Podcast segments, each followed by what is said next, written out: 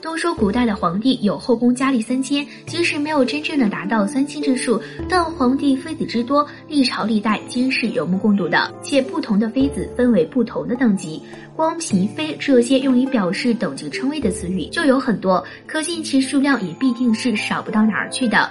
那么古代的妃子到底是怎么选出来的呢？有什么标准呢？我们不妨一起来一睹为快。首先是全国范围内的筛选。在古代，皇帝作为一国之君，有着天子的尊严，所以几乎一切可称之为美好的事物都由皇帝所独尊。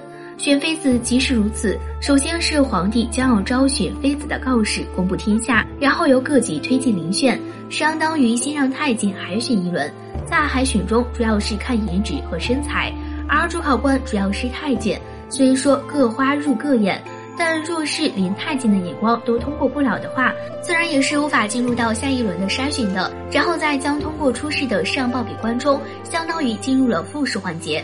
复试所考察的与初试的简单看颜值、身材不同。首先，颜值、身材依然要看，且是更加细致的看，是知道要用尺子等来丈量各女子的身材比例，这严格程度可见一斑。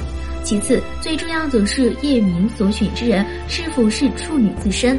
在古代，那样一个如此注重贞洁的地方？对于皇帝选妃来说，自然更是少不了的一套工序。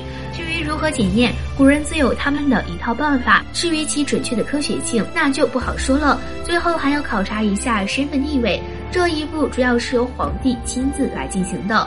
古代的婚姻婚嫁讲究门当户对，对于皇上来说更是如此。虽然也常常有平民女子受皇帝恩宠而入宫为妃的，但这毕竟还是属于少数，或者说是一种偶然因素。而更多的则是名臣大将的女儿入宫为妃，成为皇后等。